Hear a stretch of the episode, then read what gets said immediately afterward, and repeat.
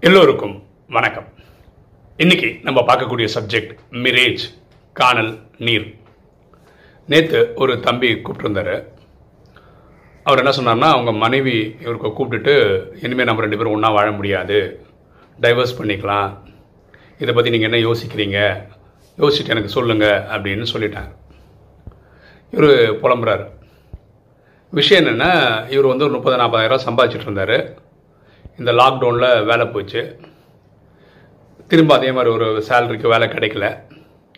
இவர் ஒரு மளிகை கடை போட்டிருக்காரு. அந்த மளிகை கடை வந்து என்ன சொல்கிறது மாதத்துக்கு ஒரு பத்தாயிரம் கூட சம்பாதிச்சு தரல.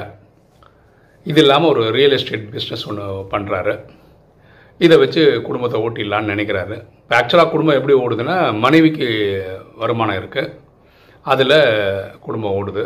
இப்போ தான் ரீசெண்டாக ஒரு குழந்தை பிறந்திருக்கு. அந்த குழந்தையும் அந்த அம்மா தான் பார்த்துக்கிறாங்க அந்த அம்மாவுக்கு ஒரு வீடு இருக்குது அதாவது அவங்க சம்பாதிச்சு வாங்கின ஒரு வீடு இருக்குது ஸோ அதனால் அப்படி ஓடுது. ஸோ இவரால் சம்பாதிக்க முடியல. அவர் ஏர்னிங் பார்ட்னர் கிடையாது அப்படின்னு நினைக்கிறாங்க. ஸோ அவங்க வந்து டிவோர்ஸ் பண்ணிக்கலாம். நானே குழந்தைய பார்த்துக்கிறேன்ன்ற மாதிரி வந்திருக்காங்க. இவர் என்ன சொல்கிறாருன்னா இப்போ தானே எனக்கு ரீசெண்டாக தானே காசு இல்லை. எப்படி அவங்க என்னை விட்டுட்டு போகலாம் அது குழந்தைக்கு அப்பா வேண்டாமா? அப்படிலாம் பேசுகிறார் விஷயம் என்னென்ன நான் பேசுனதை வச்சு நான் புரிஞ்சுக்கிட்டது என்னென்னா இவருக்கு forty forty plus forty two அந்த மாதிரி வயசாகுது. முன்னாடி மாதிரி வேலை பண்ணுற ஆர்வம் குறைஞ்சிச்சு. மளிகை கடையில் வந்து இவர் உண்டாக்கியிருந்த முப்பது நாற்பதாயிரம் உருவாக்க முடியும்னா எத்தனை வருஷம் ஆகும் தெரியல அவரோட கணக்குப்படி. அந்த ரியல் எஸ்டேட் பிஸ்னஸ் பார்த்தீங்கன்னா ரொம்ப நாளாக சொல்லிட்டுருக்காரு இந்த மாதிரி எனக்கு வந்து அவ்வளோ கிடைக்கும் இவ்வளோ கிடைக்கும் அப்புறம் பிஸ்னஸ் முடிஞ்சிருக்கு ஐம்பதாயிரம் கிடைக்கும். எட்டு மாதமாக இந்த கதை சொல்லிட்டுருக்காரு. அதில் வந்து இப்போ அட்வான்ஸ்னு சொல்லிட்டு ஒரு ஐயாயிரரூவா கொடுத்துருக்குறாங்க. இதை தான் நம்ம என்ன சொல்கிறோம்னா காணல் நீர் அப்படின்னு சொல்கிறோம் அதாவது பிஸ்னஸ் பண்ணோன்னே உனக்கு ஒரு லட்சம் கிடைக்கும் கோடி கிடைக்குன்ற மாதிரி ஒரு கற்பனை உலகத்தில் வாழ்கிறது தான் காணல் நீர் மிரேஜ்னு சொல்கிறோம் நான் ஏன்னா ஒரு பர்சனல் அனுபவம்னு சொல்கிறேன் அது என் ஃப்ரெண்டோட ஒரு கதை. எனக்கு தெரிஞ்ச ஒருத்தர் என்னோடய நெய்பர் அவர். நான் இருந்த பழைய வீட்டில் நெய்பர் அவர். அவர் ஆக்சுவலாக அவரோட தொழில் என்னென்னா வீடு வீடாக அந்த தண்ணி கேன் போடுறது தான் அவரோட தொழில். அப்படி ஒரு நாள் ஒரு வீட்டில் தண்ணி கேன் போடும்போது அந்த வீட்டில் இருக்கிற அப்பாவும் பையனும் பேசிக்கிறாங்க. என்ன பேசிக்கிறாங்கன்னா அவங்களுக்கு ஏதோ ஃபினான்ஸ் தேவைப்படுது பைசா தேவைப்படுது. அப்போ அப்பா சொல்கிறார் நமக்கு ஆவடி பக்கத்தில் இருக்கிற இடத்த விற்றுடலாம் அது வர காசை வச்சு நம்ம இந்த பிரச்சனைலாம் சால்வ் பண்ணிக்கலாம்னு பேசிக்கிறாங்க. இவர் தண்ணி போடுற வேலை தானே தண்ணி மட்டும் போட்டுட்டு இவர் கிளம்பி போகிறாரு ரெண்டு வீடு தள்ளி ரெண்டு தெரு தள்ளி வேறு வீட்டில் கேன் தண்ணி போடும்போது அந்த வீட்டில் அப்பாவும் பையனும் பேசிக்கிறாங்க. எனக்கு கொஞ்சம் பைசா வந்திருக்கு ஏதாவது இடத்துல இடத்துல இன்வெஸ்ட் பண்ணால் நல்லாயிருக்கும் சென்னையிலே எங்கேயா கிடச்சா நல்லாயிருக்கும்னு அவங்க பேசிக்கிறாங்க. இது இவருக்கு அதில் விழுது. ரெண்டு தெரு தள்ளி ஒருத்தர் தரணும்னு நினைக்கிறாரு ஒருத்தர் இங்கே வாங்கணும்னு நினைக்கிறாரு. உடனே இவர்கிட்ட பேசுகிறாரு அந்த வீட்டு ஓனர்கிட்ட நீங்கள் தப்பாக நினைக்கலன்னா நான் ஒரு இடம் ரெஃபர் பண்ணால் நீங்கள் எனக்கு காசு தருவீங்களா? அப்படின்னு கேட்குறாரு யார் கொடுத்தா என்னப்பா? அப்புறம் நான் எனக்கு வந்து அவங்கள தெரியும் டேரெக்டாக நான் ஏன் உனக்கு தரணும் அப்படின்னா நீ தருவீங்களா? தந்தா எவ்வளோ தருவீங்க? பொதுவாக இந்த லேண்ட் டீலேருந்து ரெண்டு பர்சன்ட் தருவாங்க. அப்போ என்ன சொல்லுவாங்க? இல்லை நான் ஒரு பர்சன்ட் தருவேன் ஏதாவது சொல்லுவாங்க. இப்போது ஃபஸ்ட்டு இது பண்ணிக்கிறாரு. ஒரு பர்சன்ட் தருவாங்க அப்படின்னு கன்ஃபார்ம் பண்ணிக்கிறாரு. அப்புறம் உங்களுக்கு தெரிஞ்சவன் சொல்லிட்டுலாம் எனக்கு தராமல் இருக்க மாட்டேங்க தரேன்ப்பா அதில் பிரச்சனை இல்லைன்னு சொல்லிடுறாங்க. இவர் என்ன பண்ணுறாரு திரும்பி அதே ஃபஸ்ட்டு தண்ணி போட்டார்ல அந்த வீட்டுக்கு போயிட்டு நீங்கள் இடம் விற்கிறத பற்றி பேசிகிட்டு இருந்தீங்க. அந்த வீடம் விற்கிறீங்களான்னு கேட்குறேன் ஏன்ப்பா இதெல்லாம் நீ பண்ணுறியான்னா இல்லை கேட்டாங்க அதனால கேட்டேன் என்ன. அப்போது நான் அது கொடுத்தா நீங்கள் எனக்கு ஒரு காசு தருவீங்களா அப்படின்னா யார் கொடுத்தானாப்பா ப்ரோக்கர்ஸ்க்கு ஒரு ஒரு பர்சன்ட் தரதை நான் தந்துடுறேன்னு சொல்கிறார் ஒரு அப்போது ஒரு நாள் இந்த ரெண்டு டீமையும் இன்ட்ரடியூஸ் பண்ணுறாரு பக்கத்தில் ரெண்டு தெரு தள்ளி தான். ஸோ அவங்களுக்கு முன்னாடியே தெரியும். இருந்தாலும் பேசி வச்சதுனால இவர் வழியாக வந்ததுனால ரெண்டு பேருக்கும் சந்தோஷம். அந்த டீல் முடியுது. ஒரு ரெண்டு லட்சமோ மூணு லட்சமோ அவர் சம்பாதிக்கிறார். வெறும் கேன் தண்ணி போட்டுட்டு இருந்தவருக்கு ஒரு பிஸ்னஸ் டீல் நடக்குது. அவர் புரிஞ்சுக்கிறாரு. என்ன புரிஞ்சுக்கிறாரு? இப்போ காலம்பர சாயந்தரத்துலேருந்து கேன் தண்ணி போட்டு என்ன சம்பாதிக்க ஒரு டீல் வர ரெண்டு லட்சம் மூணு லட்சம் சம்பாதிச்சு கொடுத்துச்சுன்னு. இனிமேல் ரியல் எஸ்டேட்டுக்கு ஃபோக்கஸ் பண்ணுறாரு இதுக்கு அடுத்த ஒரு ரியல் எஸ்டேட் பிஸ்னஸ் அவர் நடந்து முடிகிறதுக்கு நாலஞ்சு வருஷம் ஆச்சு. இந்த ரியல் எஸ்டேட் பிஸ்னஸ்லாம் இப்படி தான் எல்லாருக்கும் அப்படி இல்லை. நிறைய பேருக்கு அப்படி தான் அதாவது ஒரு அஞ்சு வருஷம் பத்து வருஷத்துக்கு அப்புறம் தான் ஒரு லாட்ரி அடிச்ச மாதிரி ஒரு பிஸ்னஸ் நடக்குது. இதுவே தொழிலாக எடுத்து எனக்கு தெரிஞ்ச எனக்கு கிளப் ஹவுஸில் ஒருத்தர் பேசுகிறாரு அவர் வந்து ஒன் மில்லியன் டாலர் மேலே இருக்கிற ப்ராப்பர்ட்டி தான் எடுத்து பண்ணுவார். அது வருஷத்துக்கு ஒன்று நடந்தால் கூட பெரிய மார்ஜின் இவருக்கு கிடைக்கும்.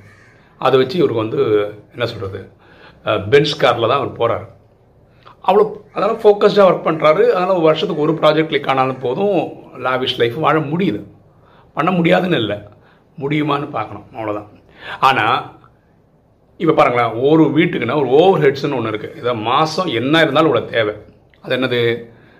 பாலுக்கு தேவை வீடு வாடகை இருந்தால் வீட்டு வாடகை கட்டணும் கரண்ட் பில்லு கட்டணும் ஃபோன் இருந்தால் ஃபோனுக்கு பில்லு கட்டணும் இன்டர்நெட்னா இன்டர்நெட் கனெக்ஷன் கட்டணும் மளிகை சாமான் வாங்கணும் காய்கறிகள் வாங்கணும் குழந்தைன்னா பால் குழந்தைக்கு மருத்துவ செலவு இதெல்லாம் இருக்கு இல்லையா? எப்படி பார்த்தாலும் இப்போ இருக்கிற கண்டிஷனுக்கு பதினஞ்சு இருபதாயிரம் ரூபா தேவைப்படுது. மினிமம் பேர் மினிமம் தேவைப்படுது. அப்போ இவருடைய இது வந்து பத்தாயிரம் கூட மீட் ஆகல இந்த மி- மளிகை சாமான் பிஸ்னஸில் இதுக்கு வரை எங்கள் அப்பா அம்மா வந்து இடையில இடையில வந்து சப்போர்ட் பண்ணாதான் இந்த பைசா சம்பாதிக்க முடியும்.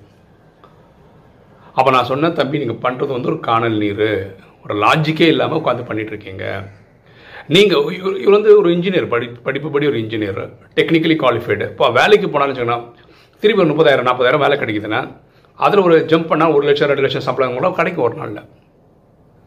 இப்போது இவருக்கு வந்து வேலைக்கு போகிற இன்ட்ரெஸ்ட் போயிடுச்சு அப்படின்னா என்ன பண்ணும்?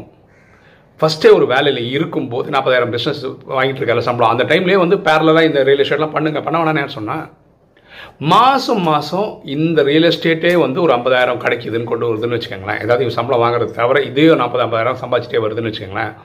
அது மாதிரி ஒரு ஆறு மாதம் இல்லை ஒரு வருஷம் நடக்குதுன்னு வச்சுக்கோங்களேன். இவருக்கு கான்ஃபிடன்ஸ் லெவல் ஜாஸ்தியாகிடும் அப்புறம் வேலையை விட்டுட்டு இந்த லைனுக்கு வரலாம். ஏன்னா ஏற்கனவே மாதம் மாதம் ஒரு லட்ச ரூபா இந்த ரியல் எஸ்டேட்லேயே சம்பாதிக்கிறாரு. இல்லை ஏதாவது ஒரு பிஸ்னஸில் சம்பாதிக்கிறாருன்னா வரலாம். இவர் இருக்கிறது ஒரு காணல் நீரில் இருக்கார். அப்போது அந்த மனைவியை பொறுத்த வரைக்கும் என்னென்னா இவர் ஒரு பாரம். அவங்க அவங்களையும் பார்த்து அவங்க வீட்டுக்கு அவங்க பார்த்துக்கணும் குழந்தைக்கு அவங்க ஃபீட் பண்ணணும். இவருக்கும் வந்து சாப்பாடு போடணுன்னா இவர் வந்து கையாளாக்காதவர் முடிவு பண்ணுறாங்க அதனால் டிவோர்ஸ் நோட்டீஸ் கொடுக்கணுன்றத பற்றி பேசுகிறாங்க இதில் வேற ஒரு தகவல் என்னென்னா ரொம்ப வருத்தப்படக்கூடிய தகவல் என்னென்னா நான் கேட்குறேன் தம்பி நீங்கள் ராஜயோகம் ப்ராக்டிஸ் பண்ணுறவர் தான் அமிர்த வேலையெல்லாம் எழுதி பரமாத்மா கனெக்ட் பண்ணுறீங்களா சொல்கிறீங்களான்னு கேட்டால் அமிர்த வேலை நான் பண்ணுறதே இல்லைன்றார். கேட்டால் நான் இருக்கிற இடத்துல வந்து ரொம்ப குளிர். அந்த குளிரான டைமில் காலங்காத்தால எழுந்து நின்றால் லங்ஸில் வந்து நீர் கோத்துக்குது. அதனால் நான் மெடிடேட் பண்ண முடியல. இதெல்லாம் வந்து ஒரு இதே கிடையாதுங்க. ஒரு காரணமே கிடையாது எழுந்து பண்ணுற பண்ணாமல் இருக்கிறதுக்கு. என்னால் இதெல்லாம் ஏற்றுக்கவே முடியல. பரமாத்மா ராஜயோகத்தில் சொல்கிறாரு யா எந்த ஒரு குழந்தை ஒரு குழந்தை தொடர்ந்து ஒரு மூணு மாதம் என்னை அமிர்த வேலையில் வந்து பார்க்கலையோ. எனக்கு அப்படி ஒரு குழந்தை இல்லைன்றார். என்னங்க பிரச்சனை? நம்ம எழுந்து ஃபிசிக்கல் எக்ஸசைஸ் தான் பண்ண சொல்கிறோம் சூரிய நமஸ்காரம் பண்ண சொல்கிறோம் இல்லை ப பத்மாசனில் உட்காந்து பிராணாயமா பண்ண சொல்கிறோம் காலம்பரை எழுந்து பரமாத்மா நினைவு பண்ணுங்கன்னு தான் நான் சொல்கிறேன் இதில் என்ன பிரச்சனை?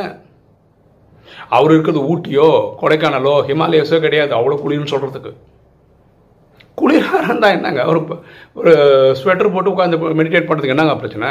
ஸ்வெட்டர் போட்டு அந்த குளிரில் படுத்து தூங்க முடியுமா? நான் எழுந்து உட்கார முடியாதா? என்ன லாஜிக் இதெல்லாம்? அதாவது உழைக்க தயாராக இல்லாதவங்களுக்கு குடும்பமே இருக்காது. அதை விஷயத்தை புரிஞ்சுக்கங்க. நாற்பது வயசுலேயே வேலைக்கு போகிறது கஷ்டம். அதனால் வந்து மளிகை கடை போட்டு வந்தால் நாலு பிஸ்னஸ் நடந்தால் நடக்கட்டும்னு உட்கார்றவங்களுக்கு வாழ்க்கை எப்படி இருக்கும்? இப்போ நாளைக்கு மனைவி குழந்தைங்க எல்லாம் பிரிஞ்சு விட்டு போனதுக்கப்புறம் என்ன வாழ்க்கை? யாருக்காக வாழ போகிறீங்க தயவுசெய்து கொஞ்சம் யோசிக்கணும். ஸோ பிஸ்னஸ் பண்ண வேணாம்னு யாரையும் சொல்லலை. பிஸ்னஸ் பண்ணுங்க.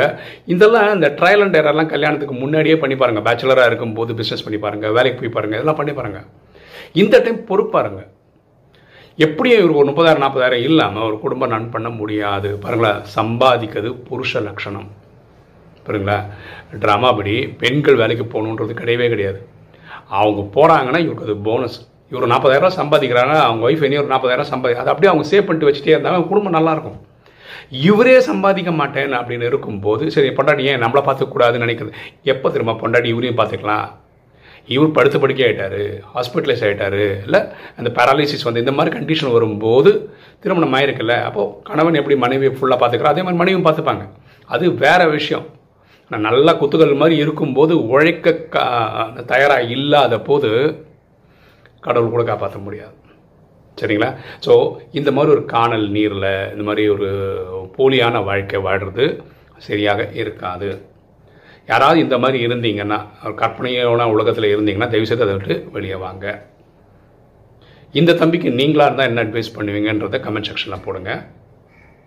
ஓகே இன்றைக்கி வீடியோ உங்களுக்கு பிடிச்சிருக்கோம் நினைக்கிறேன். பிடிச்சா லைக் பண்ணுங்கள் சப்ஸ்கிரைப் பண்ணுங்கள் ஃப்ரெண்ட்ஸ் சொல்லுங்கள் ஷேர் பண்ணுங்கள் கமெண்ட்ஸ் போடுங்க.